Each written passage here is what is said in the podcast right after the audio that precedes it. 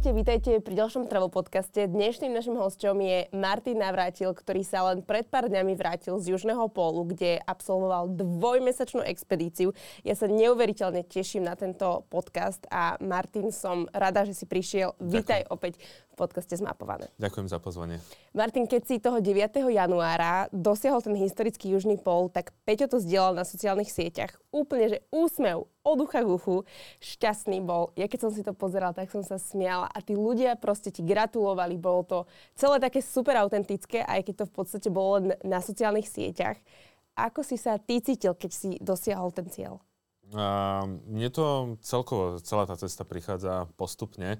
A môjim snom bolo, že keď prídem na ten južný pol po tých uh, takmer dvoch mesiacoch, kedy sme mali uh, tie sane, a išli sme cez tie rôzne podmienky, veď budeme o tom rozprávať, tak môjim snom bolo, že žiadne také nejaká objímačka s tým, s tou gulou, e, ktorá je na južnom e, pole.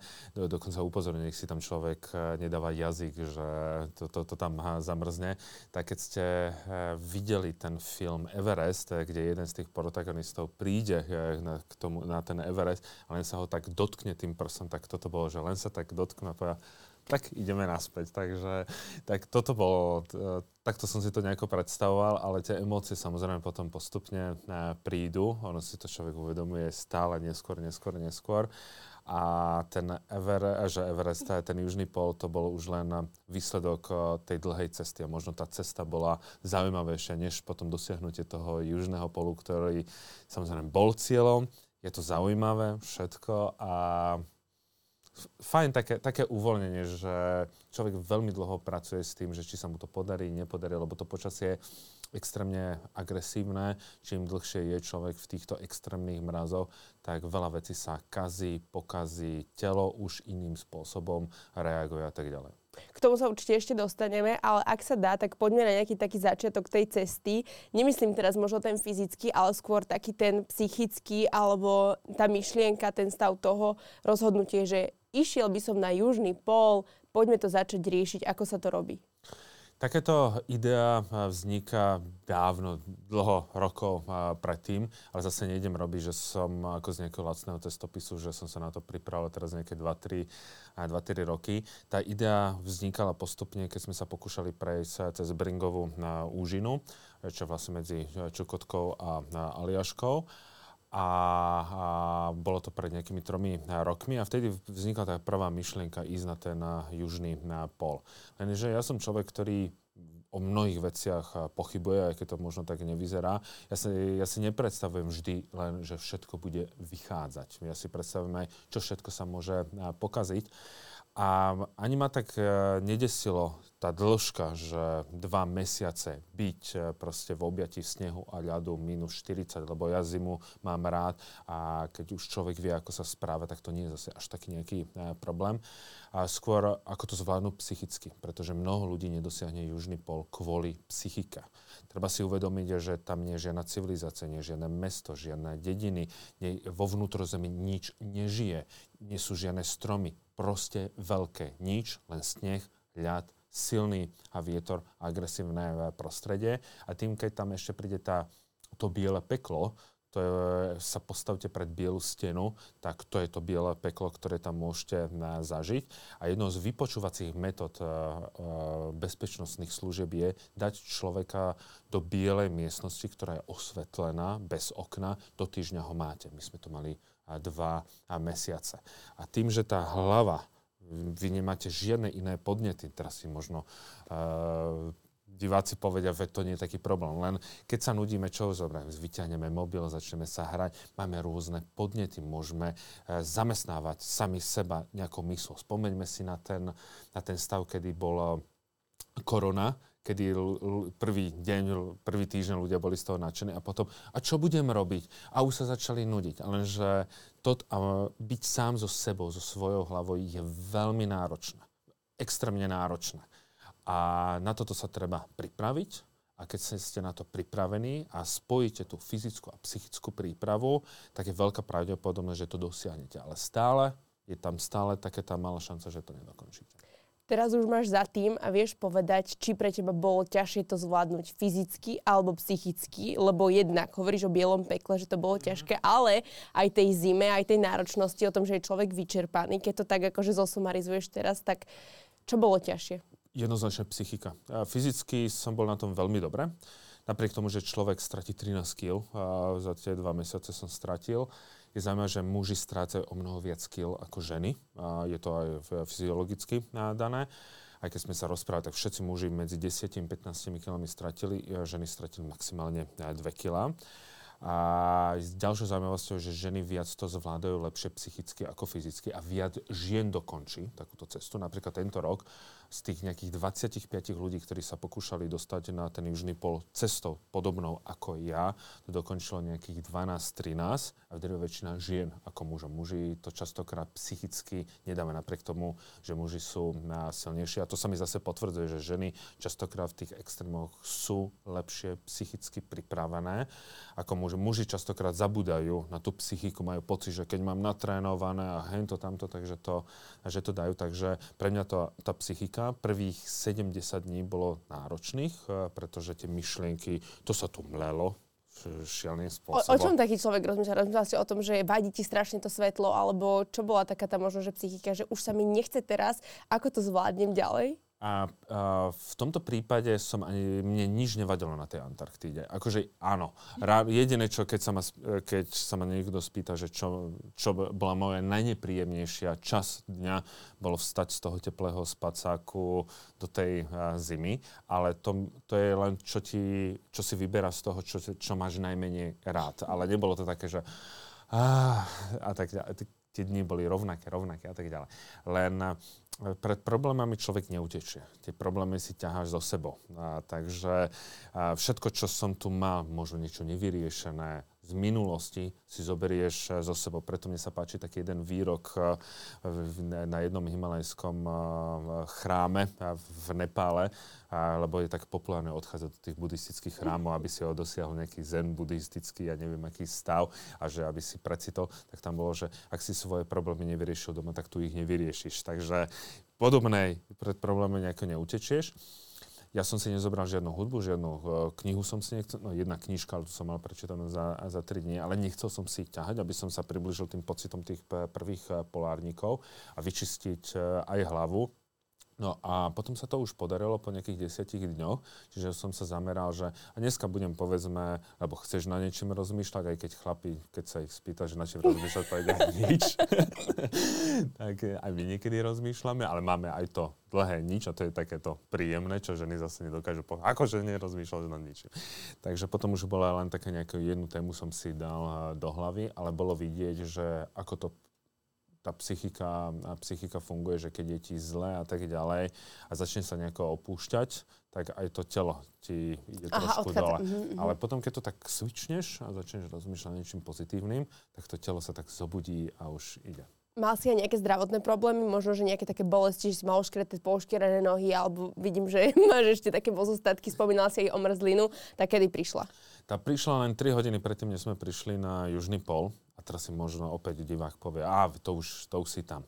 Lenže to napríklad my sme boli traja v týme, to bol medzinárodný tím, a bola Norka Katinka, a Angličan Rob a, a ja a všetci sme museli mať nejaké skúsenosti, to sa nedá len tak, že dneska sa rozhodnem. No a napríklad uh, Rob dostal uh, omrzlinu na nejaký 28. deň.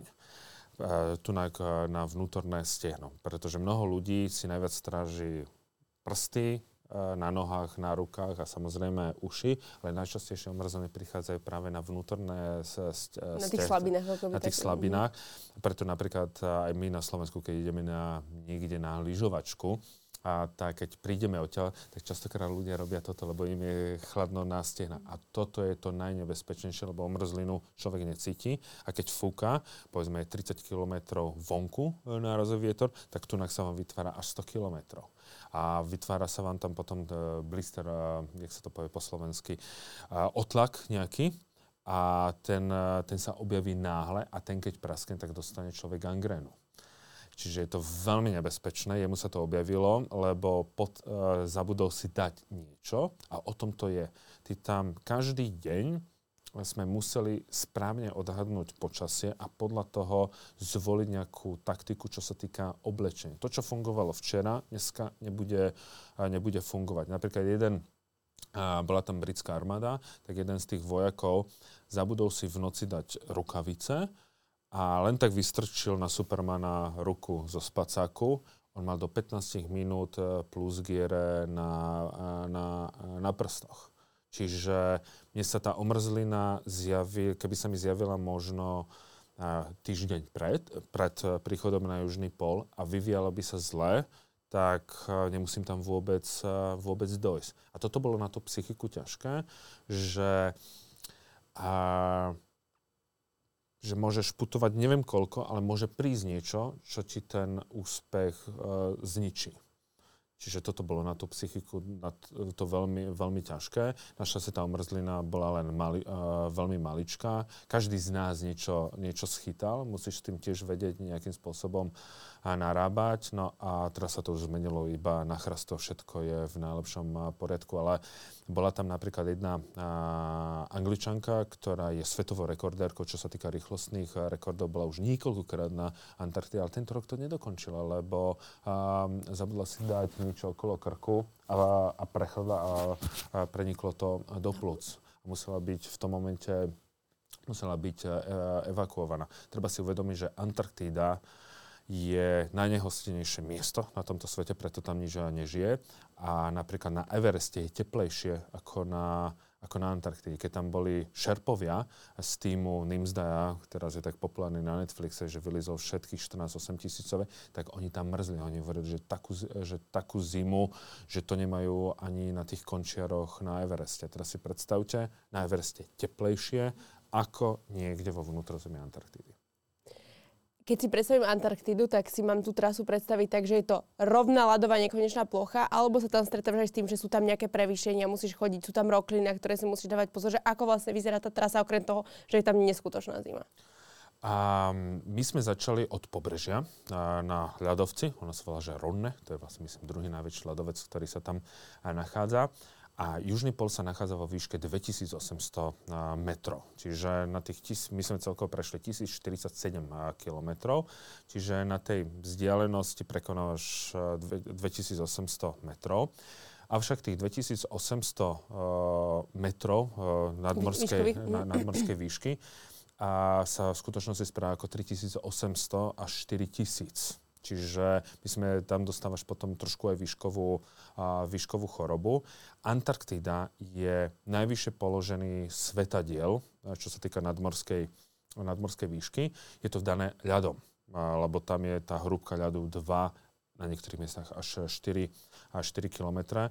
Cez leto, čo je vlastne teraz, lebo to je južná polugula, tá, tá Antarktida má okolo 14,2 milióna km štvorcového, ale v zime sa tá Antarktida vďaka snehu a ľadu rozrasta na veľkosť až takmer 18 miliónov km štvorcových a zároveň Antarktida je najväčšia púšť na svete najväčšia púšť. Nie piesočná, ale púšť a to je zasedané práve tými, tými, tými zrážkami. Takže my sme prekonávali, tým museli sme prejsť tých takmer 3 km hore. Ono, samozrejme, na tých tisíc km máš pocit, že ide stále po a, rovine, ale sú tam samozrejme aj a, kopce, nie sú zase príliš e, strmé, ale keď máš za sebou, keď sme si ťahali tých 100 kg, 100 kilové sane, tak to cítiš. A zase závisí podľa toho, aké máš e, podložie. Ak je zmrznutý sneh, tak tie sane máš pocit, že ťaháš iba nejakých 10 kg. To, že to klže. Že to viac menej klže. To je ako keď ideš s dieťaťom niekde a ťa, keď ťa niekto naťaha. Ale ak bol čerstvo napadnutý sneh, tak tých 100 kg teda pocítiš. Aké ste vo všeobecnosti mali počasie? Hovoríš teda, že bol aj meký sneh, aj tvrdý sneh. Toho si sa tiež obával, aké budú podmienky. Mohlo fúkať, mohlo stále svietiť slnko, tak ďalej. Vo všeobecnosti mm-hmm. za tie dva mesiace, ako to dopadlo, to počasie? Ja som sa, ne, ja som sa nebol nastavený, že čo, čo mi, čoho sa najviac nejakým spôsobom obávam. Samozrejme, keď si mám zase vybrať, kedy mi bolo najpríjemnejšie, tak bolo, keď fúkal z ľavoboku jemný vietor, aby človek zase sa príliš nejako sa a, nespotil. A mm, počasie bolo, že rôzne. Bolo počasie napríklad také, že bolo minus 25, svietilo slnko, ale nebol ani, ani Vánok. Mm-hmm. Vtedy som išiel bez rukavíc, iba dve vrstvy som mal na sebe. Len som musel mať poriadne zabalenú hlavu, aby sa človek nespálil. A takže mi bolo extrémne teplo. Ale potom boli, že silný nárazový vietor, a to dosahoval 100 km za hodinu povedzme protivietor, nič nevidíš, máš to biele, biele e, peklo, ešte začal do toho snežiť, čiže akože, že sme mali kompas, lebo len podľa toho sme sa orientovali, tak tie lyže slúžili ako slepecké palice Paličky. a ja som nevedel, do čoho stúpam, kam idem. A, a potom, od, vlastne dneska začínam s tými storkami na, na, na Instagrame, tak ja som tam aj natočil to biele peklo, aby si to človek vedel predstaviť, lebo v, v pohodlí domova to je také, že a veď ideš. Lenže ty nevieš, či stúpaš hore, ideš dole, nič nevidíš a ešte musí sa pozerať na kompas, držať správny smer. Je to veľmi náročné. Áno, oni ešte vlastne aj skialpinisti takto hádžu tie palice, aby vedeli, že či je to dole alebo hore. Takéto praktiky nejaké ste mali? Nie, či nie, iba to... si sa spolahol na to, že položíš a ideš? E, položíš, ideš, vytvoríš si nejaký, nejaký neviem, nejaký 6. 7. zmysel, pretože aj to podložie nebolo vždy len rovné. Oni sú tam tzv. strugis, čo sú vlastne snehové jazyky e, od vetra, tak ako človek bol povedzme niekde na Sahare, má tzv. Sneho, piesočné jazyky, sú veľmi tvrdé a tie mohli byť do výšky až jedného metra a keby tam človek spadol, tak si ľahko môže zlomiť e, ruku, môže zlomiť líže. Čiže musíš jemne našlapovať, ale zase udržovať určité tempo. Toto bolo náročné udržovať tempo. Uh, vy ste vlastne mali asi za deň nejaký počet kilometrov, ktorý bolo potrebné prejsť. Splňali ste to, držali ste sa toho a koľko to bolo? Uh, jedna vec je plán, potom aká je skutočnosť. Na začiatku samozrejme všetci sú plní síl a chcú dávať čo najviac kilometrov, ale sme si povedali, že teraz pôjdeme tak, že a keď príde, e, aby sme mali pocit, že keď prídeme na južný pol, môžeme to otočiť a máme dostatok, e, dostatok Energie. síl. Mnoho ľudí tiež robí na začiatku túry, že celý rok pracuje a potom si povie, že ja neviem, ide niekde trekovať. A čo, 10 km, dajme si 40, lebo ja sa cítim silne a na konci, kedy to už príde a tak ďalej. Čiže správne rozloženie síl Priemerne sme robili 22-23 km denne, čo je vlastne polmaratón, 47, 47 dní so 100-kilovými sa, saňami. A začínali sme väčšinou šlapať o 10. hodine až do nejakej 7. hodiny s tým, že sme mali rozdelený deň na tzv. ten session, že po hodine, hodinu šlapeš, šlapeš vlastne na, na lyžiach potom presná 10-minútová prestávka, počas ktorej sme rýchlo niečo nahádzali do seba, lebo kde nás potreba bola 7 až 10 tisíc kalórií denne. A okolo nejaké 7, 8 sme skončili. Premerná rýchlosť e, bola nejakých 2,8 km za hodinu. A teraz si opäť možno divák povedať, ja by som išiel rýchlejšie. Áno, len ty si zase musíš dávať pozor, aby si sa príliš nespotil, lebo ten pot jasne, že sme sa potili, ale aby to nebolo zase extrémne, sa mení na ľad. A ty nechceš mať, eh, nechceš byť obložený ľadom. Čiže veľmi rovnováha. Ja som zase človek, ktorý rád ide rýchlo, lebo zase pomalšie tempo ho uh, zabíja, ale musel som na to mysleť. Takže nie je to len o tom, že idem, ale už teraz možno je cítiť, eh, že je to bol to, museli sme veľmi citlivo reagovať na, každú, na každý deň, na každú hodinu a na všetko a správne sa rozhodovať. Uh, museli ste reagovať, boli ste tam teda, koľko vás bolo, na, koľko začínalo výpravu? Áno, a boli sme traja, ako som vravel, Norka Katinka, tá, tá bola ten tým lídrom, to je, ona je norskou polárnou legendou. Potom bol Rob z Anglicka, a ten mal za sebou nie jeden maratón, bol na Severnom pole, takmer sa dostal na Everest, bol výške 8400 metrov, čiže každý z nás mal nejaké skúsenosti, lebo keď sem niekto ide, tak to nie je tak, že sa rozhodnem z minúty na minútu.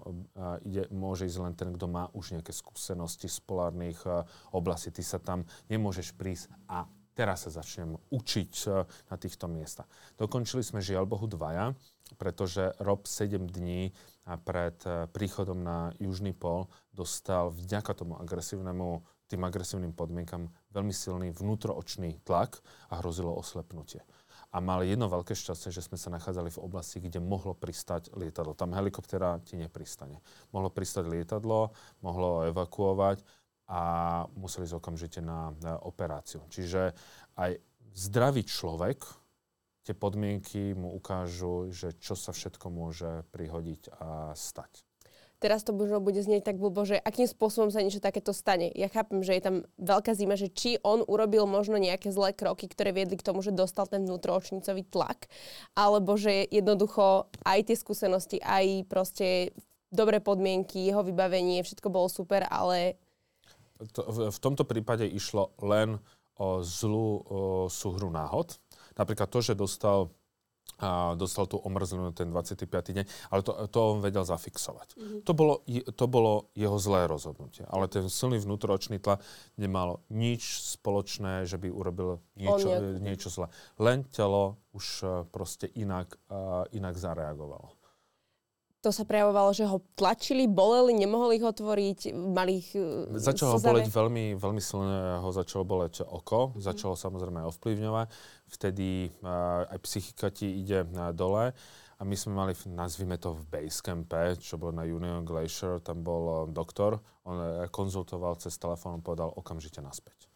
Čiže samozrejme prvú hodinu bojoval, že nie, veď som už blízko, nie jeden z nás. A ja už by som sa na to vykašľal, išiel ale bolo tu bolo zase vidieť, že bol veľmi skúsený, napriek tomu, že ho to uh, vnútorne bolelo, že nemôže dokončiť a vedel, že už sa tam asi nedostane, ale povedal, že uh, dostal dobrú radu a tá dobrá rada je, aby sa okamžite vrátil, aby zachránil oko. A nakoniec sa rozhodlo, že to bolo veľmi dobré rozhodnutie, že keby prišiel neskôr, tak príde o zrak. Tak vás vlastne jeden člen opustil. Ako to pôsobilo vtedy na teba a bolo tam, možno tam padli aj nejaké také, že poďme aj my preč, alebo... Nikdy sme nemali také, že by sme to chceli uh, opustiť. Ja som bol veľmi rád, že sme vytvorili uh, veľmi krásny uh, kde sme si...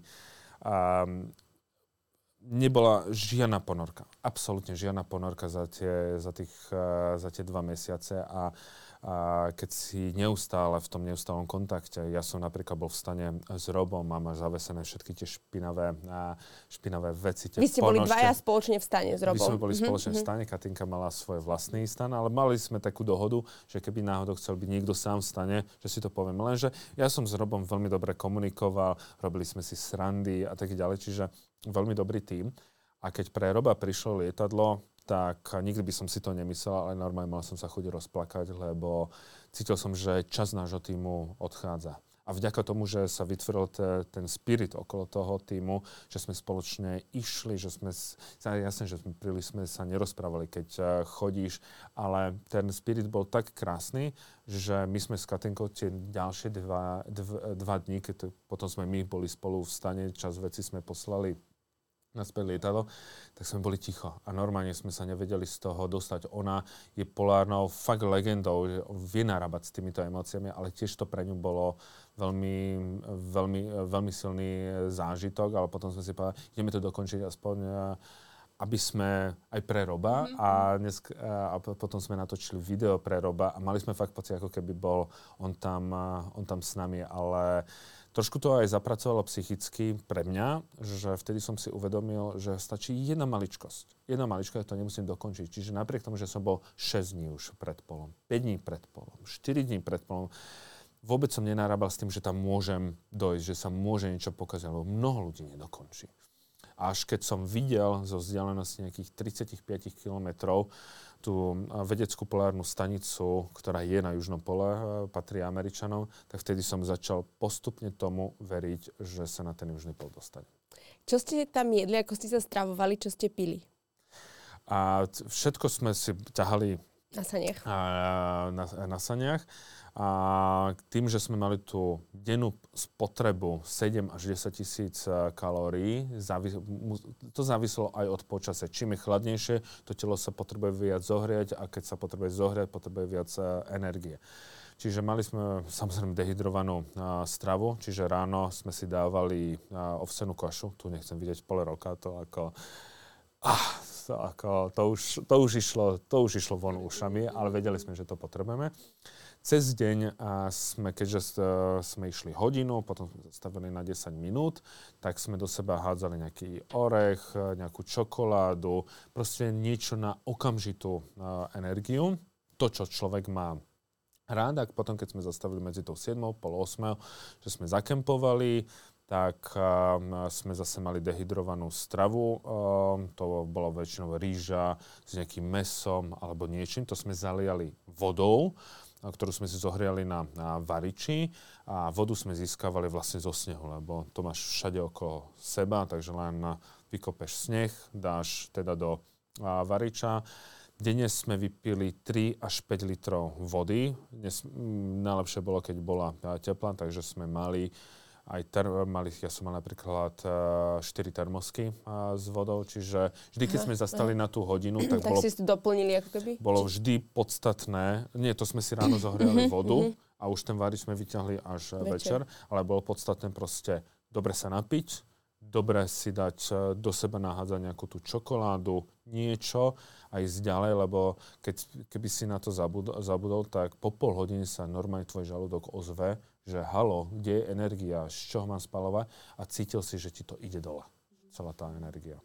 A dobre, tak keď ste sa najedli, napili, tak teraz akože nejaké také základné ľudské potreby, že na záchod, chápem, že na malú pre teba možno nebolo až také zložité, ale teda bola tam žena a veľká potreba, tá sa ako vykonávala tak, že stiahneš nohavice a vykonáš. A akože keď sme boli, keď sme zakempovali, tak sme si vykopali uh, jamu, mm-hmm. ešte sme si tak uh, urobili takú, akoby, takú stenu, že z takých uh, kociek, akože robí si také nejaké, nejaké radosti. Keď bolo minus 20, tak to bolo extrémne extrémne jednoduché.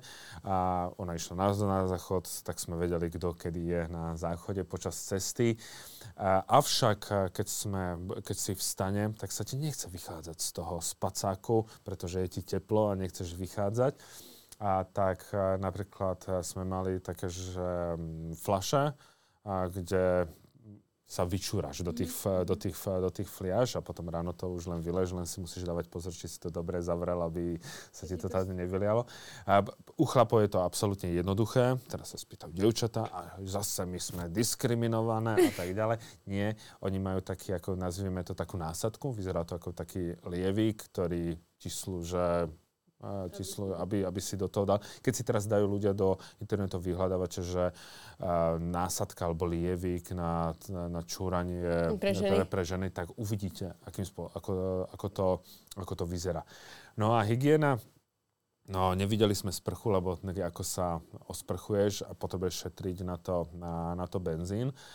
A na, našťastie je zima, čiže tie pachové stopy nie sú až také, e, e, také silné. Samozrejme potom, keď prídeš do civilizácie, kde je teplo, tak smrdíš ako opičí pavilón v pekinskej zoologickej záhrade.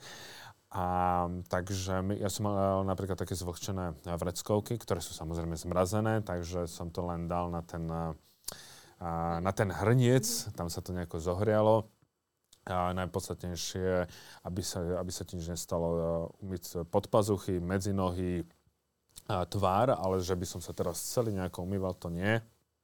Tým, že šetríš kila, tak niekto by si povedal, že by mal každý deň si menil povedzme nejaké trička, nejaké ponožky, tak môžeš, ale kto to za teba bude ťahať, po chvíli toho pocítiš tie kila, čiže také ponožky sa menia raz za 12-13 dní a nie, a trička, to už neriešiš. To proste to, niekedy máš aj tričko celý čas. E, napríklad, keď sme zastali, tak prvá vec bolo, že okamžite sa dať do e, suchého, preto aj odporúčam všetkým, ktorí idú niekde na výlet.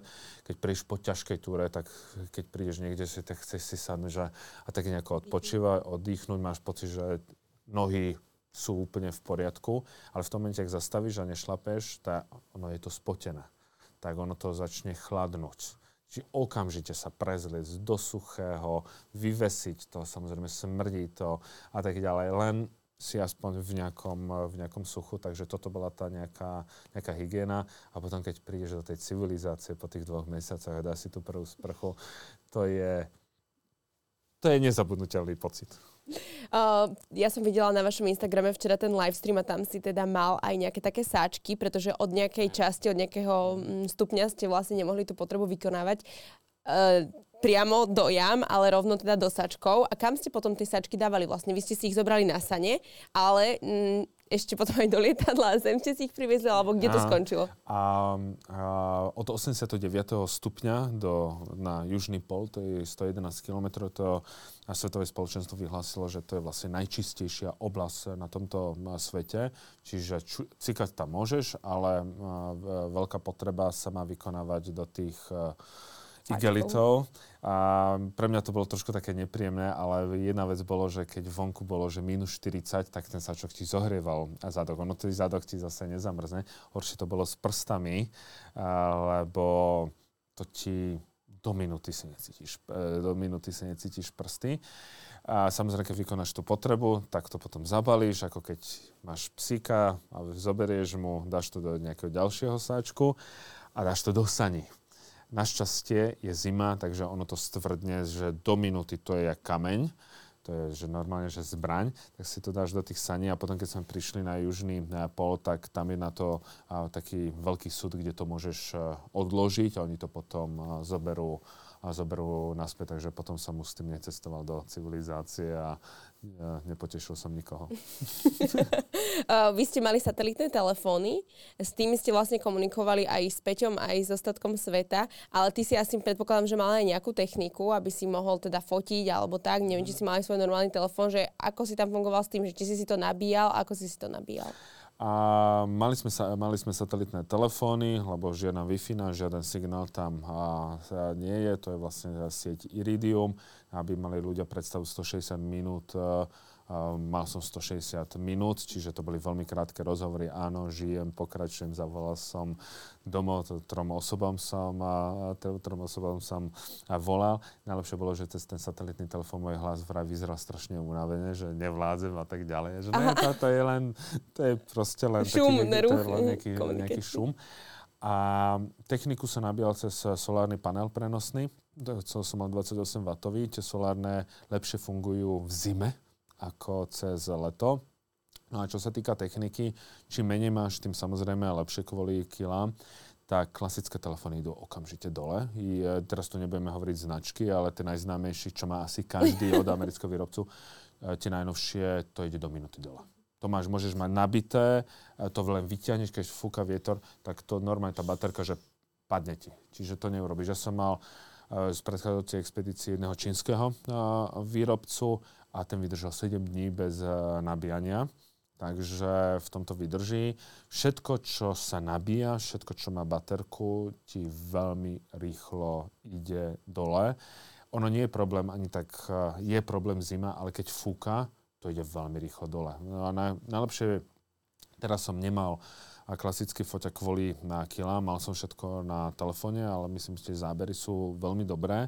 Niekedy z toho možno nejaký, aj nejaký, nejaký film, a, kde som, teraz to bude aj chodiť na Instagrame, ako to vyzeralo, ten, tá každodennosť, keď sme prišli do toho stánu, jak vyzeral ten stán, čo sme si varili, ako sme si varili, také nejaké skúsenosti z tých polárnych oblastí, alebo nechcem ukazovať tie takúto expedíciu a tváriť sa, že všetko je náročné a tak ďalej, aby svet obdivoval, ale aj také tie naše každodenné, ako vyzerali naše Vianoce, ako vyzerali náš eh, Silvester, z čoho sme si robili srandičky a tak ďalej, tak eh, toto to tam všetko bude. Takže je toho, je toho dosť, nabíjalo sa to re, relatívne relatívne dobré, ale musíš si dávať pozor, že kde to uložíš, kde to budeš mať, lebo potom to vyťahneš a Je to. konec. Uh-huh, uh-huh. Ty si už spomenul, že vy ste tam vlastne boli dva mesiace aj počas štedrého dňa, aj počas Silvestra. A ste to možno nejak tak špeciálne, že ste si o 10 minút skrátili cestu na oslavu, alebo akým štýlom to prebiehalo? Za tých 47 dní sme si urobili iba jeden deň, že voľno. Iba jeden deň ale potom na druhý deň sme nevládali potom ja, ne, nevládali ísť. Treba si uvedomiť to, že každý deň bol takmer polmaratón sme si uh, odmakali. No a na Vianoce sme samozrejme zastali o niečo uh, skôr, dali sme si čisté, čisté veci. Dohodli sme sa, že si dáme nejaké darčeky, ešte keď sme boli v civilizácii, ale že niekto, také, že nejaké drobnosti. A prvý, ja tie Vianoce nejako nikdy som nejako Neprežíval? Nejako až tak neprežíval.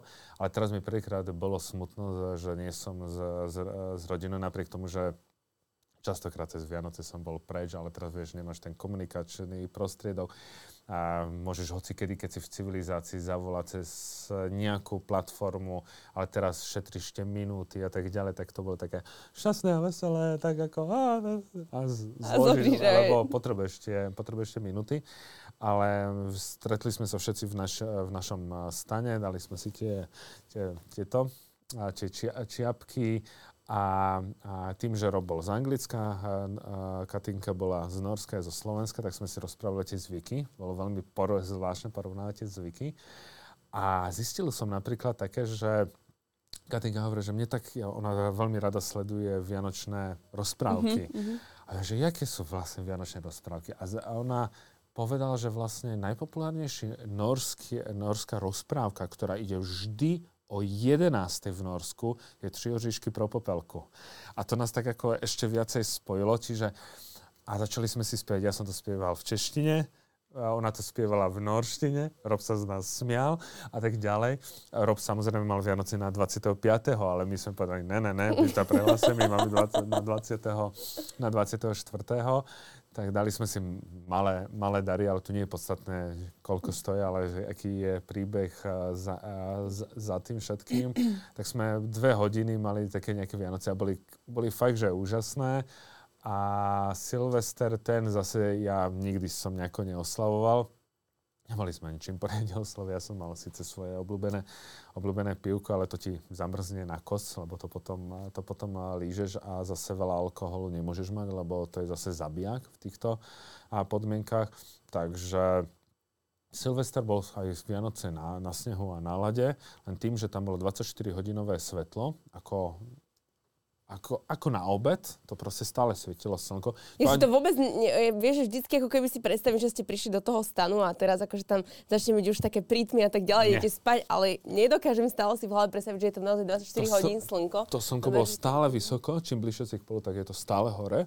A nie je to ako keď si bola, povedzme, alebo niekto bol, povedzme, v Škandinávii počas polárneho dňa, že by to slnko už lízalo horizont. Nie ono bolo stále hore. To, to ani sa nepriblížilo k, k horizontu. Čiže ty si mal stále pocit, že vonku je 12, 12. hodina obedná.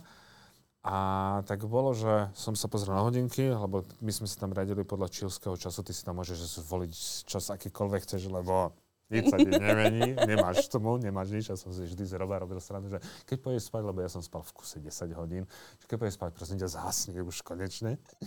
Takže my sme mali čas, aký, aký sme chceli, riadili sme sa podľa čílského času, čiže minus 4 hodiny dozadu. Sme sa dohodli, že zastavíme dneska trošku skôr, aby som zavolal domov a poprial všetkým všetko dobré do nového roku ale toto, toto, toto nebola nejaká špeciálna oslava. Len sme si cez stane zakričali Happy New Year. Zajtra o 10. zase vyrážame. Mm, stretli ste po ceste niekoho, alebo nie že po ceste, ale teda myslím, že medzi tým, ako ste sa presúvali v tých basecampoch, či tam bola nejaká, alebo vedel si o nejakej skupinke, ktorá toto tiež ide? A, ty si urobíš stan, kde chceš, lebo tam nie je žiadne kempové miesto, nie je žiadna značka, nie je, nič. Toalety verejné a Nie žiaden trail, absolútne nič. Ty si v, ty si v divočine. Ale po ceste sme stretli britskú armádu, 11 členov, ktorí tam robili výskum práve preto, že um, prečo muži strácajú viac a ženy menej kil, ako na to reaguje ženské a mužské telo. A ja som hovoril, že ženy to vždy zvládajú lepšie a sú silnejšie aj psychicky a tie výsledky budú známe až za dva roky, lebo to bol veľmi ďaleko siahlý tento. A tak dvakrát sme, sa stret, dvakrát sme sa stretli a raz sme vedeli, práve to bolo na Vianoce, lebo oni boli Angličania, že majú tie Vianoce 25. A Katinka sa spýtala, aký je ich kurz, tak sme vedeli, že sú vzdialení od nás nejakých 6 kilometrov. a tak sme akože išli do toho išli sme cez ich uh, camp, tak sme si dali zase tie čiapky. A keď sme ich videli, tak ja som spieval Slovensku Tichú noc, a, a Rob spieval po anglicky a no, uh, Katinka spievala po norsky.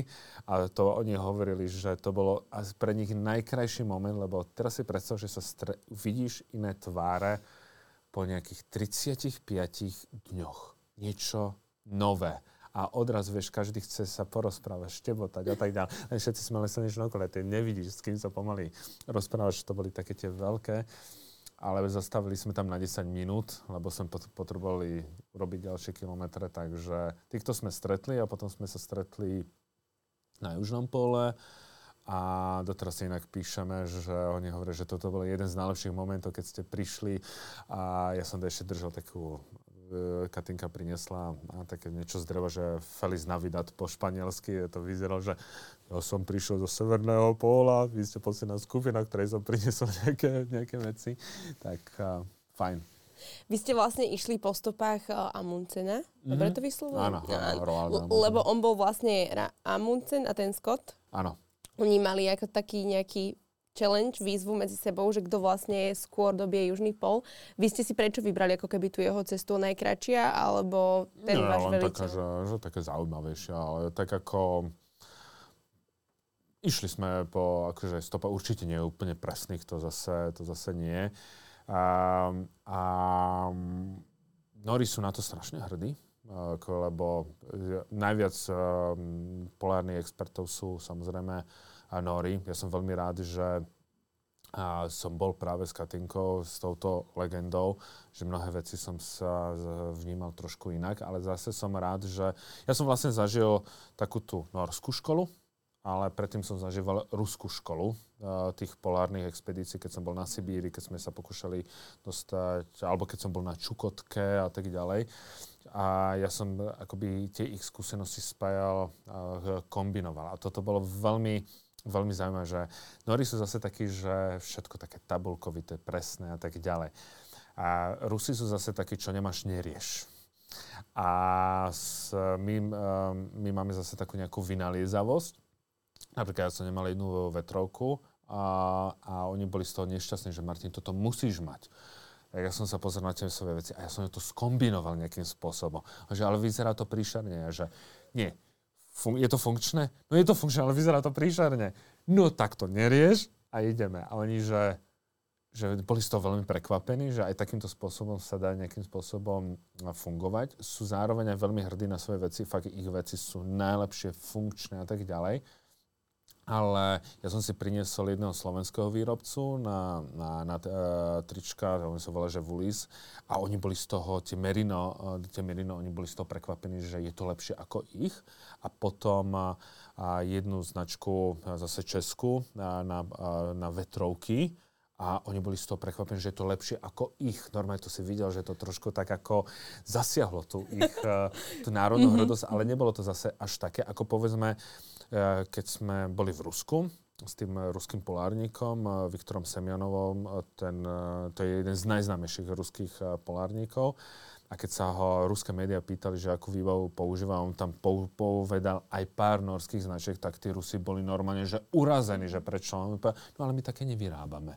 No a to, ako tie médiá mali pocit, že ako je to možné. To je, a toto, takto kombinovať tie skúsenosti je veľmi veľmi fajn a som rád, že to som zažil a, a uvidíme.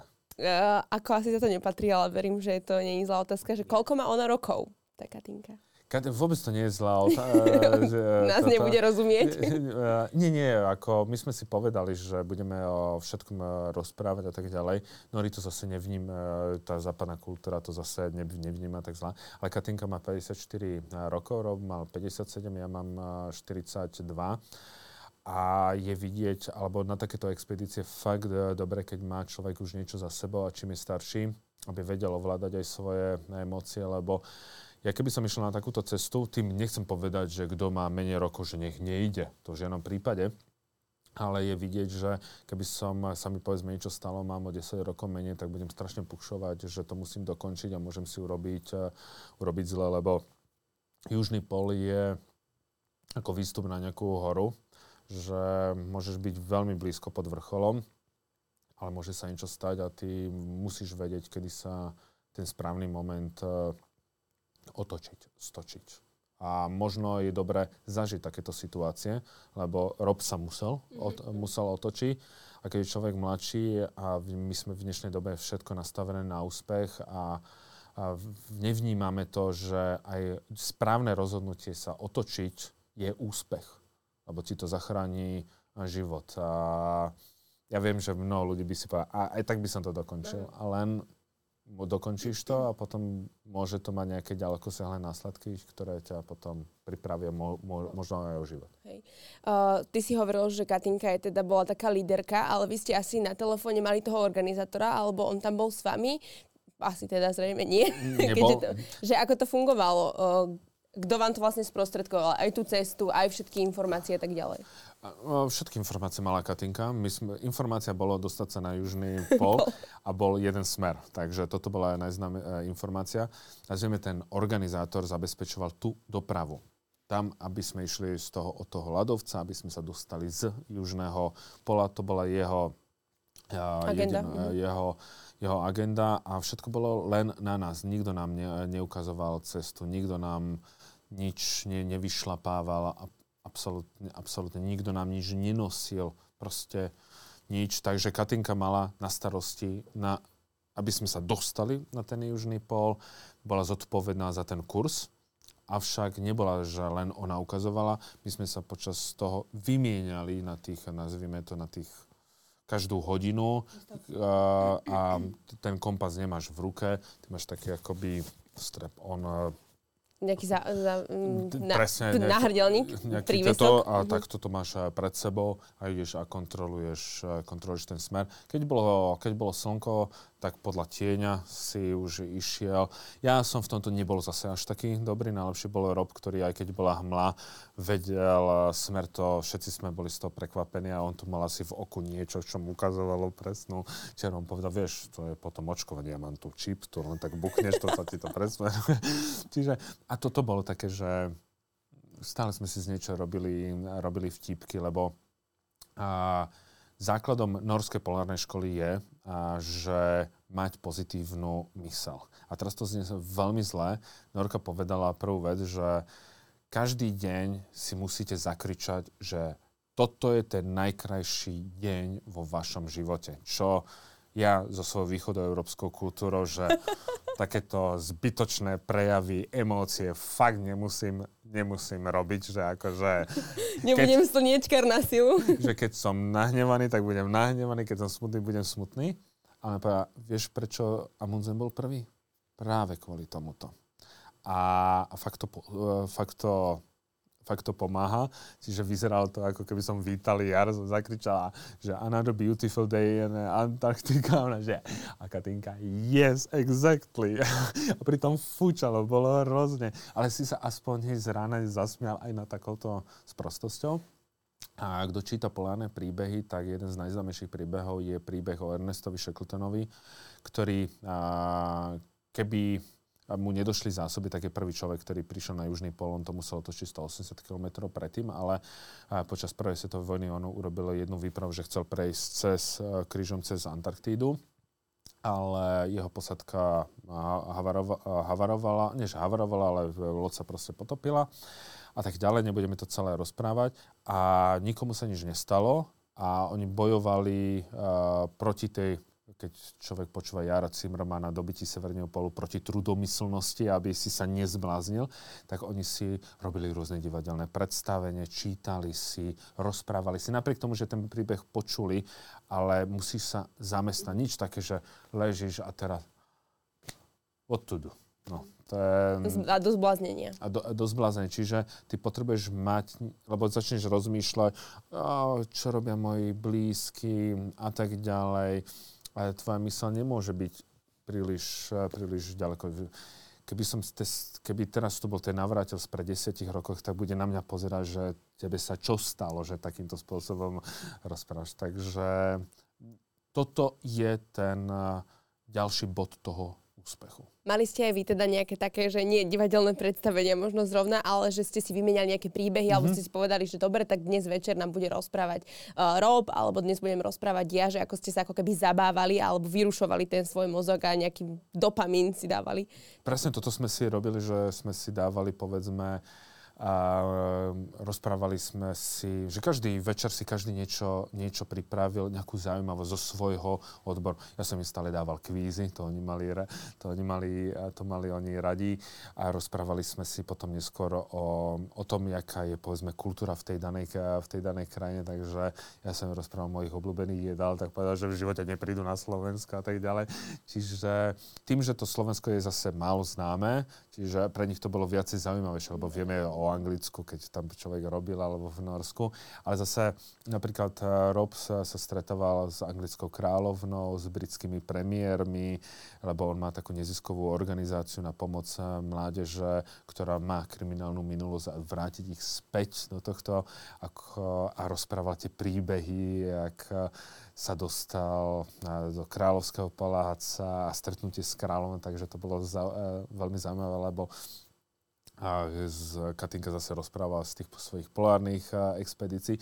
Bolo to na 10-15 minút, ale bolo to, bolo to docela, docela fajn a ja som zase im robil stále kvízy a tak ďalej, takže super. Dobrá zábava. Program. Uh, asi sa mnoho ľudí aj pýta, že a na čo si tam išla, prečo a toto, určite to bolo aj drahé, k tomu sa dostaneme, ale vlastne mal si niekedy taký pocit, že spojil si sa teraz proste tak akože mentálne alebo emočne s tými prvými polárnikmi, že áno, cítim, že prečo mali oni tú takúto pasiu a že prečo toto robili, že aký bol možno tvoj prvotný zámer tam ísť a či sa nejak počas tej cesty zmenil alebo nadobudol si nejaké také pocity toho, že chápem ľudí, ktorí idú na takéto expedície a robili to v minulosti? Um, chcel som sa proste dostať na Južný pol, lebo tam je. To, ak máš nejaký iný, že len kvôli tomu, aby ty si bol na Instagrame, tak to nedokončíš. Proste musí tam byť ten prvotný zájem, že to chceš, eh, že to chceš eh, spraviť.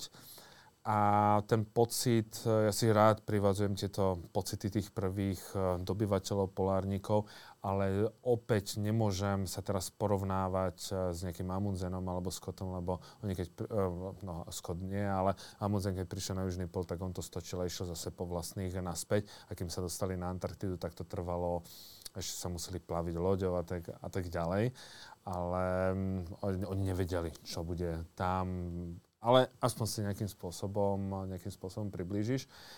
Mne to až tak nejako nevadí, tá zima, tá nepohoda. Mám rád prekonať tú svoju tú diskomfortnú zónu. Zase ono, človek čím je starší, tak eh, viac sa niekedy si, sa prehovára. Ale čím dlhšie si tam, tak si už na to, si na to, si na to zvykneš. A mm, zažívam asi presne to, čo majú, ja sa nenazývam polárnikom, ale všetci tí, ktorí idú do týchto polárnych e, oblastí, že je ti niekedy zima, ale zase nie taká, že by si sa triasol, že je tam nepohoda, že smrdíš jak e, opičí pavilom v pekinskej zoologickej záhrade a túžiš po tej sprche, túžiš po tej civilizácii, ale keď už si v tej civilizácii a ochutnáš e, všetky tie naše krásne výdobytky, ktoré nás robia tým, čím sme, tak vtedy si povie, že už mi to chýba a chcem sa vrátiť. Ja som sa včera vrátil, ale už v hlave sú, že čo by som ešte spravil a už mi, už mi to chýba. Proste chýba ti to. Mhm. Píšu ti teraz ľudia tak, že Martina, ja chcem ísť, poďme, zoberme, ako sa tam dostal, ako na to reagujú sledujúci aj z Travelistenu.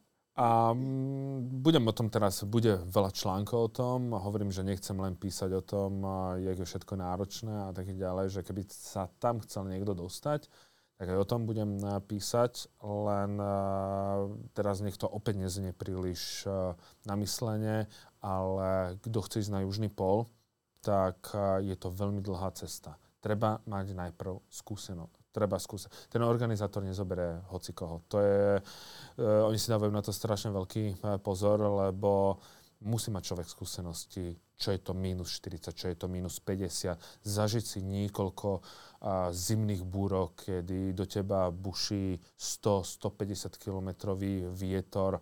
Uh, musíš vedieť, ako sa správne obliekať. Musíš vedieť, ako sa správať, vyhodnotiť situáciu, lebo tam nie je čas, že sa ty to budeš učiť za pochodu. Ty musíš byť už hotovým, hotovým človekom. Žiaľ Bohu, na Slovensku si takéto situácie neprivodíme. Čiže je to aj finančne náročné. Uh, ono ten sem samozrejme prišiel postupne tým, že som išiel na Sibír, ale nie, že na Sibír niekto si odíde teraz, ja neviem, do Nemusí to byť teraz do Ruska, môže to byť do Kanady, lebo e, kruté zimy máme aj v Kanade, na Aliaške, v Škandinávii. A treba ísť do tej prírody, vyskúšať si to, byť niekoľko dní, niekoľko dní mimo, nie že jeden dňový výlet a večer ma čaká krp te, teple, varené, a varené víno. Treba si to mať za sebou veľmi ťažké, ťažké veci a potom príde, tá čerešnička príde ako južný, južný pol. Mal si krízu počas tých dvoch mesiacov? Nie, našťastne a som rád za to, že som predpok- ja si vždy, keď niekde idem, si predstavím len to najhoršie. A to je zase moja taká nejaká psychická príprava, ale našťastie nič, žiadna, žiadna kríza a som rád za to keď ste prišli vlastne k tomu historickému južnému polu, tak vy ste išli potom spať na výskumnú stanicu, alebo ste spali ešte v stane, ako to tam prebieha, kde bolo? Celý čas v Antarktide sme boli v stane, na tú vedeckú výskumnú stanicu sa nedá a ísť na to by si musel mať nejaké, nejaké povolenie, čiže stále uh, pocit uh, nejakého tepla, uh, tečúcej vody alebo niečo, nič. Takže a ja som sprchu videl až po 54 dňoch, a, takže som sa s tým zoznamoval, zoznamoval som sa so záchodom, odrazu ten pocit, že si môžeš sadnúť na nejaký a, záchod, že si pustíš a, vodovodné kohútiky, odrazu na teba ide teplá voda, to, to, je, to bolo, že to bola eufória. A pre vás vlastne potom prišlo lietadlo a smerovali ste kam? A, najprv z, z južného polu sme sa do, to je 4-hodinový let na Union Glacier. To je vlastne, tam je také letisko, to, tam, sa pri, tam dokážu pristať aj tie väčšie lietadla, ale to je že zľadovateľa pristávacia a plocha, takže to lietadlo sa trošku tak aj šmíká. A potom odtiaľ to je 3,5 hodinový let a 4 hodiny potom do Punta Arenas. A len, že tie lietadla pristávajú len vtedy na Antarktide, keď je, keď je vizuálny kontakt, keď je, nie je vietor silnejší ako 30 a 30 uzlov, bla bla bla, čiže je tam strašne veľa toho, čiže my sme potom čakali na lietadlo 4, 4 dní. A mo, lebo počasie. V podstate to ste boli teda už v cieľovej rovinke a 4 dní ste tam na južnom pole sme čakali iba 24 hodín. Aha, a potom vlastne. Áno, ono keď prídeš na južný pol, tak ten južný pol tam je proste len ten, potom je tam ten geografický, lebo ono sa to, ten lat sa e, posúva o tie 200 metrov toho ceremoniálneho a that's all, akože to je fakt len dotkne sa, že ideme ďalej. Tak, akože, keby tam nebol ten ceremoniál, tak máš pocit, že to je vlastne to isté. To má taká rovina, ako podunajská nížina. Je, predstav si zasneženú podunajskú nížinu bez stromov, bez, e, bez toho a niekde len, len tak random je daný, že tu je juž, ten južný pol a ty prídeš, OK. Takže v podstate potom, už keď ste sa presunuli tým lietadlom, tak tam ste čakali 4 dní. Presne. Tam ste čakali v stánoch stále? Stále, stále. A ako ste sa zabávali tie dni, lebo tak už ste asi nemali program tým, že ste v podstate nešlapali, tak čo ste tam robili počas tých Ja som eh, jeden deň, že absolútne prespal, takže mne niekedy telo na konci ukáže stýčený prostredník, že ja teraz ja si odpočiniem, lebo je všetko zamerané, že šlape, šlape, šlapeš a odrazu sa ti začne, že ja tu ma začalo boleť koleno a hen, to je jak, jak, starý, jak starý človek. Ale stretli sme ďalšie expedície, takže sme sa, sa s nimi rozprávali. Prišla tam jedna rekordmanka, jedna kanadianka, ktorá urobila rýchlostný rekord. Tento rok bolo veľa expedícií, ktoré robili nejaké, nejaké rekordy. A takže s, s nimi sme sa stretli a normálne, normálne kecali a stretol som tam veľmi veľa zaujímavých ľudí v rámci tých, e, toho polárneho, polárneho sveta. Fakt, že legendy. To bolo veľmi zaujímavé počúvať ich počúvať ich príbehy, počúvať uh, to, čo oni pozažívali. Takže ja som tam stretol také norské legendy. Potom tam uh, bol napríklad jeden doktor, ktorý sa staral o jeho Osborna, ktorý mu povedal, že ty už prestaneš brať drogy, inak uh, zajtra zomrieš a tak ďalej. Čiže veľa zaujímavých uh, ľudí s, krásnymi životnými uh, príbehmi a najlepšie bolo, že všetci tí ľudia, ktorí niečo v živote dokázali, a postupne, prišli k, k úspechu postupne, tak uh, nerobili okolo seba tú auru, že ja som niekto, ale keď si sedel, tam sme už mali nejaký ten aj alkohol, ale nepreháňali sme to, tak uh, pri tom pivku, pri tom vinku po chvíli zistíš, že len random ti tak spomenie niečo a ty normálne tebe, tebe padne sánka. Nie je to ten Instagramový svet, kedy to x krát tu zažíva na Slovensku, že niekto sa zoznamuje tak, že koľko má followerov a má pocit, že, že, že, že to je dôležité. Nie, tam, tam boli takí ľudia, že to zistil si až postupne. Ale nebolo to ukazovanie, kto má väčšieho pipíka, kto má väčšiu skúsenosť. Všetci pristupovali k sebe vzájomne s rovnakou úctou, lebo už to, že si na tej Antarktíde, to, že ideš na ten južný polo takou nejakou cestou, musí, je nejakým spôsobom výnimočné, takže tí ľudia si nepred hovoria, že no ja som to dal ja neviem, za 40 dní, tých 47 dní. Toto nebolo podstatné, lebo každý vedel, že tie podmienky sú rôzne. A ako si spal? Mm, zvykol si si na to pomerne rýchlo, alebo mal si aj problémy s tým, že stále svietilo slnko? Ja, keď sa má dal spať, dal som si presne tu, štuple e, do uši kvôli vetru. Rob si niekedy zachrapkal, veď to je akože to je zase v poriadku. A spal som. Ako, ja, ja so spánkou nemám absolútny, absolútny problém. Mne sa, čím je niečo tvrdšie, tým sa mi lepšie spí, takže len to, zase som bol odizolovaný od, od snehu. Pardon. Na zdravie. od snehu som bol izolovaný tromi vlastne vrstvami a mal som veľmi kvalitný spacák, takže tam ti nesmie byť zima a len jednu vrstvu, jedny ponožky a proste zaspal som a čakal som, kedy mi zazvoní budík. Teraz napríklad, keď som v civilizácii, asi neviem zvyknúť na, na tmu a dneska ráno som sa zobudil, že kde som to? Čo to mám cez seba? Perinu, kde mám spacák a tak ďalej, takže zvykam si na to. Na čo ešte si okrem toho zvykáš, lebo my sme sa o tom bavili pred podcastom, že dva mesiace ten mozog si zvykne už na úplne iné podmienky, naprogramuje sa a teraz prídeš, je tu ruch, je tu uh, tma, je tu deka, sú tu ľudia, je tu telefón, že pos- pozoruješ na sebe nejaké také akože reflexy, ktoré... a ten prvý pocit, keď prídeš do civilizácie, to je ďalší aspekt eh, tej cesty, že keď prídeš prvýkrát do tej civilizácie, tam, kde sú už nejaké mesto, nejaká dedina, niečo, tak na Antarktíde poprvé, keďže tam nič nie je, nemáš ani poriadne vône, lebo tam ti vonia len tá zima.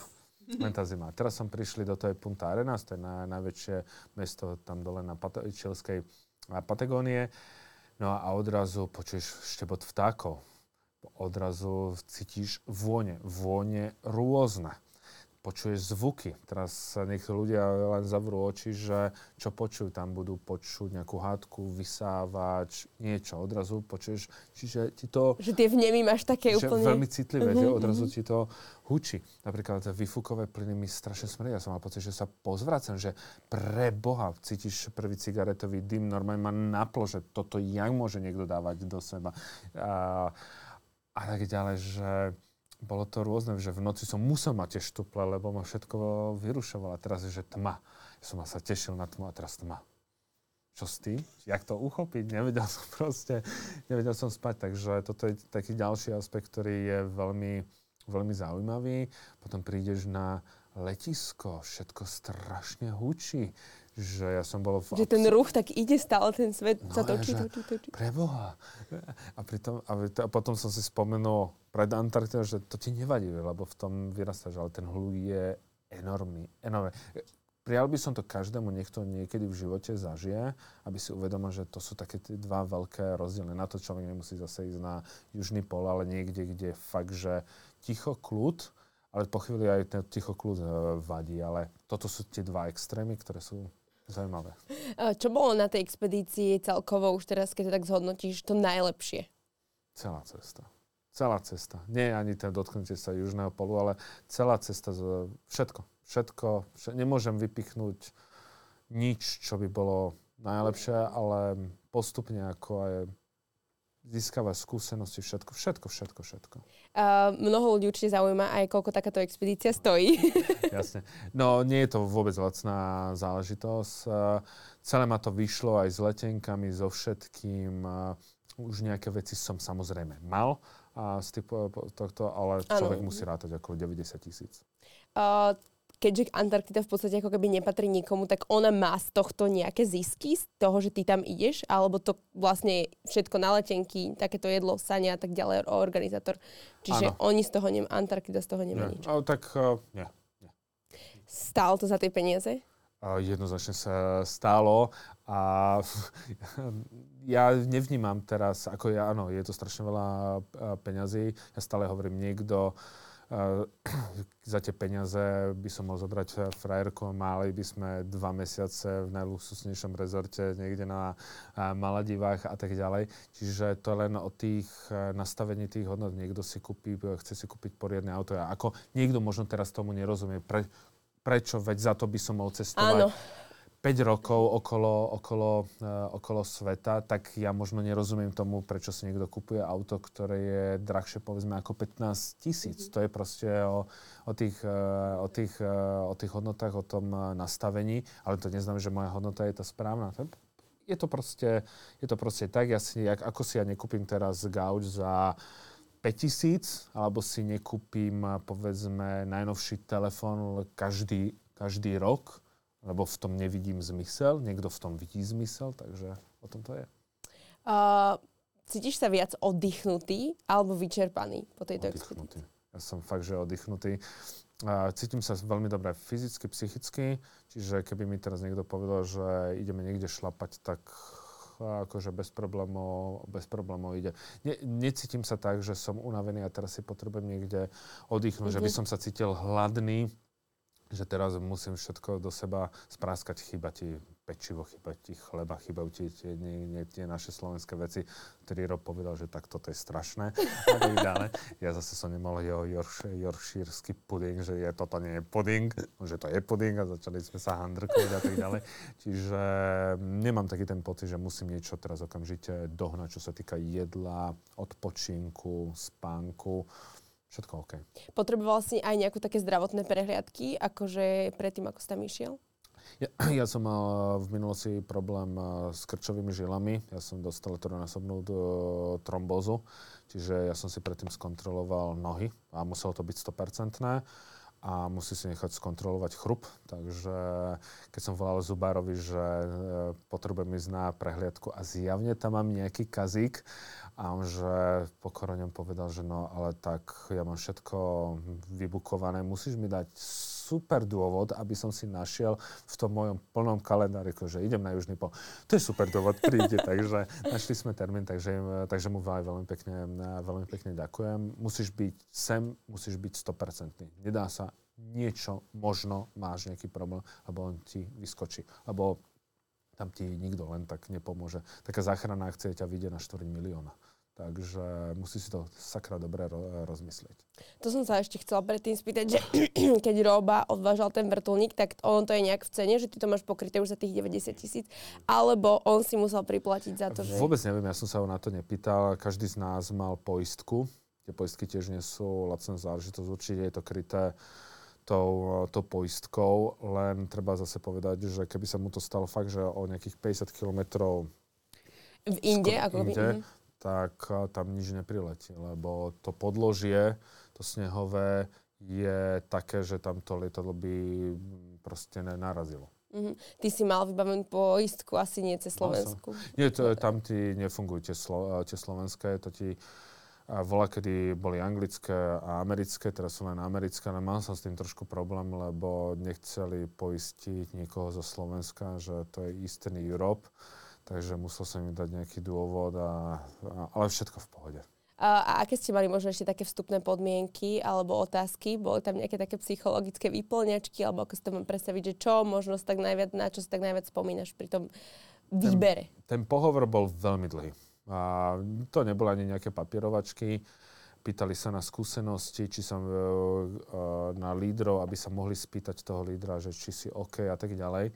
Napríklad Katinka sa priznala, a že keď sa dozvedela, že niekto ide z východnej Európy, tak sa toho trošku obávala, lebo my z východnej Európy máme, žiaľ Bohu, ani sa tomu nečudujem, a veľmi zlé povedomie u týchto, u týchto západňarov z dôvodu, že máme pocit, že keď už, niekto za, že keď už zaplatia také peniaze, uh-huh. a že si majú pocit, že všetko musí byť teraz, sa musí točiť okolo mňa a že, ho ne, že nebudeš počúvať lídra, lebo ty si si zaplatil. Spomeňme si na tú scénu z Everestu, keď ľudia hovorí, že ja som si zaplatil, tak ma tam dostaňte a ty takto nemôžeš ísť. Teba ne, nemôžeš argumentovať tým, že ty si, niečo, ty si niečo zaplatil a nemá dobré, veľa ľudí nemá dobré skúsenosti s ľuďmi z východnej Európy. Teraz jedno, či to Rusko, Polsko, Česko, e, Československo, tak ona povedala, že počúvaj, ty si, ako pre ňu som bol, že ty si pre východ Európan, ktorý to berie tak, že ja, my sa, ja som jej stále hovoril, Katinka, ty si generál, ja som vojak. Ty povieš, ja nerozmýšľam, ja konám. Ale ja som vedel, že to je preto, aby bol nejaký spoločný úspech. A ty nerozmýšľaš niekedy nad rozkazmi. To nebol rozkaz, ja som jej hovoril rozkaz, ale uh, ja som nemohol porovnať jej polárne skúsenosti s mojimi, napriek tomu, že to niekedy znelo nelogicky ale s odstupom času to bola pravda. Ja som nerozmýšľal, ale ja som si zaplatil tak teraz. Ideme takto. Ideme takto. Nie. Ona povedala, že to vy všetci ste takto na Slovensku? Ja že... Áno. Next. Ďalšia otázka. uh, aká bola možno, že taká nejaká jej polárna skúsenosť, kde si si povedal, že ako asi všetky, všet, akože dokopy, ale že bol nejaký moment, keď si mal naozaj že klobúk dole a povedal si, že vďaka tomu sme si vybrali správny, vďaka tomu ideme tak a tak? Uh, každodenné veci. Uh, to boli niekedy maličkosti, keď uh, si niečo povedzme... Ka- každodenné veci. To, my sme sa postupne, akože ja som, sa nejak, ja som to rád sledoval a tak ďalej, že napríklad správne odhadnúť to počasie, správne sa obliec ja mám veľmi dobré prekrovovanie, čiže ja napríklad som nenosil také hrubé, uh, jak sa to povie, rukavice, ako zase, zase iní a tak ďalej, len a také, že ja som napríklad nemal bundu s takými tými vetracími, takže to sa na otvoríš bundu, urobíš, ako by si chcel lietať na 10 sekúnd, samozrejme zmrzneš, ale ono sa to zohreje. To sú také maličkosti, z ktorých sa skladajú potom veľké veci. A najnižšiu teplotu ste mali akú? Minus 41, pocitová minus 60. A najvyššiu? Minus 15. To bolo strašne teplo. Ale potom, keď prejdeš do tej civilizácie, tak eh, keď som prišiel eh, do, vlastne včera, keď som prišiel na viedenské letisko, tak ja som mal krátke nohavice, krátke tričko, ľudia na mňa, mali, eh, na mňa pozerali jak na debila.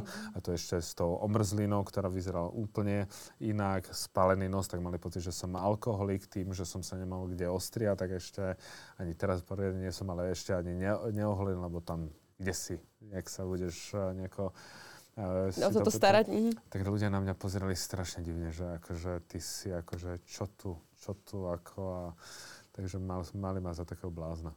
Snívalo sa ti tam alebo tu o tom, že chodíš o, s lyžami na nohách o južnom pole? Že prechádzaš? Nie, len som mal pocit, že, tá, že to láno, s ktorým sme boli spojení s, tým, s tými saňami, že to je taká nejaká pupučná šnúra a bolo veľmi zvláštne, že, a, lebo vždy, keď sme začali šlapať, tak to sa tak zaprieš a potiahneš. A teraz ja som to odrazu nemal. Ja som stále niečo som potiahol, že čo sa chtáš. Ako?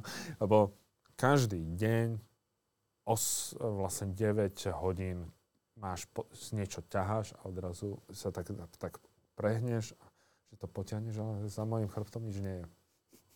A kam sa teraz chystáš, alebo čo máš teraz v pláne? Zajtra letím na chvíľku do Dánska za priateľkou a a už som sa včera stretol s kamarátmi, že aké veci zase vymyslíme. A na odpolárnych veci si teraz dávam na chvíľku pokoj. Ale už rozmýšľam nad ďalšími polárnymi vecami. Nie je to severný pol, sú to ešte podľa mňa také šantivejšie veci, také trošku náročnejšie, lebo severný pol už nie je žiaľ Bohu tým severným polom a keby sa to dalo ísť z Kanady, tak by som išiel, lenže ono s tým, že Severný pol nie je pevnina, ale to je vlastne zamrznuté more, tak že vďaka globálnemu otepleniu za chvíľku sa to stane čistým morom. Ale vymýšľam, alebo bol som vďaka tým, ako som, som bol pripravený, silný, tak Katinka hovorila, že by som sa nechcel pripojiť k jednej norskej expedícii, takže Máš nejaké plány určite. Mám už nejaké plány. Takže... Ďakujem ti veľmi pekne za rozhovor, Martin. Ďakujem pekne. A hlavne ti gratulujem k tej úspešnej expedícii. Budem Ďakujem. ti držať v palce, v čomkoľvek si vymyslíš, hlavne mm. nech to v zdraví. A ja si rado o tom zase potom od teba vypočujem, samozrejme. Ďakujem. A vy, pokiaľ si chcete pozrieť predchádzajúci podcast, tak môžete kliknúť sem, pozrieť si a vidíme sa opäť o týždeň. Zatiaľ sa majte krásne a vidíme sa. Ahojte.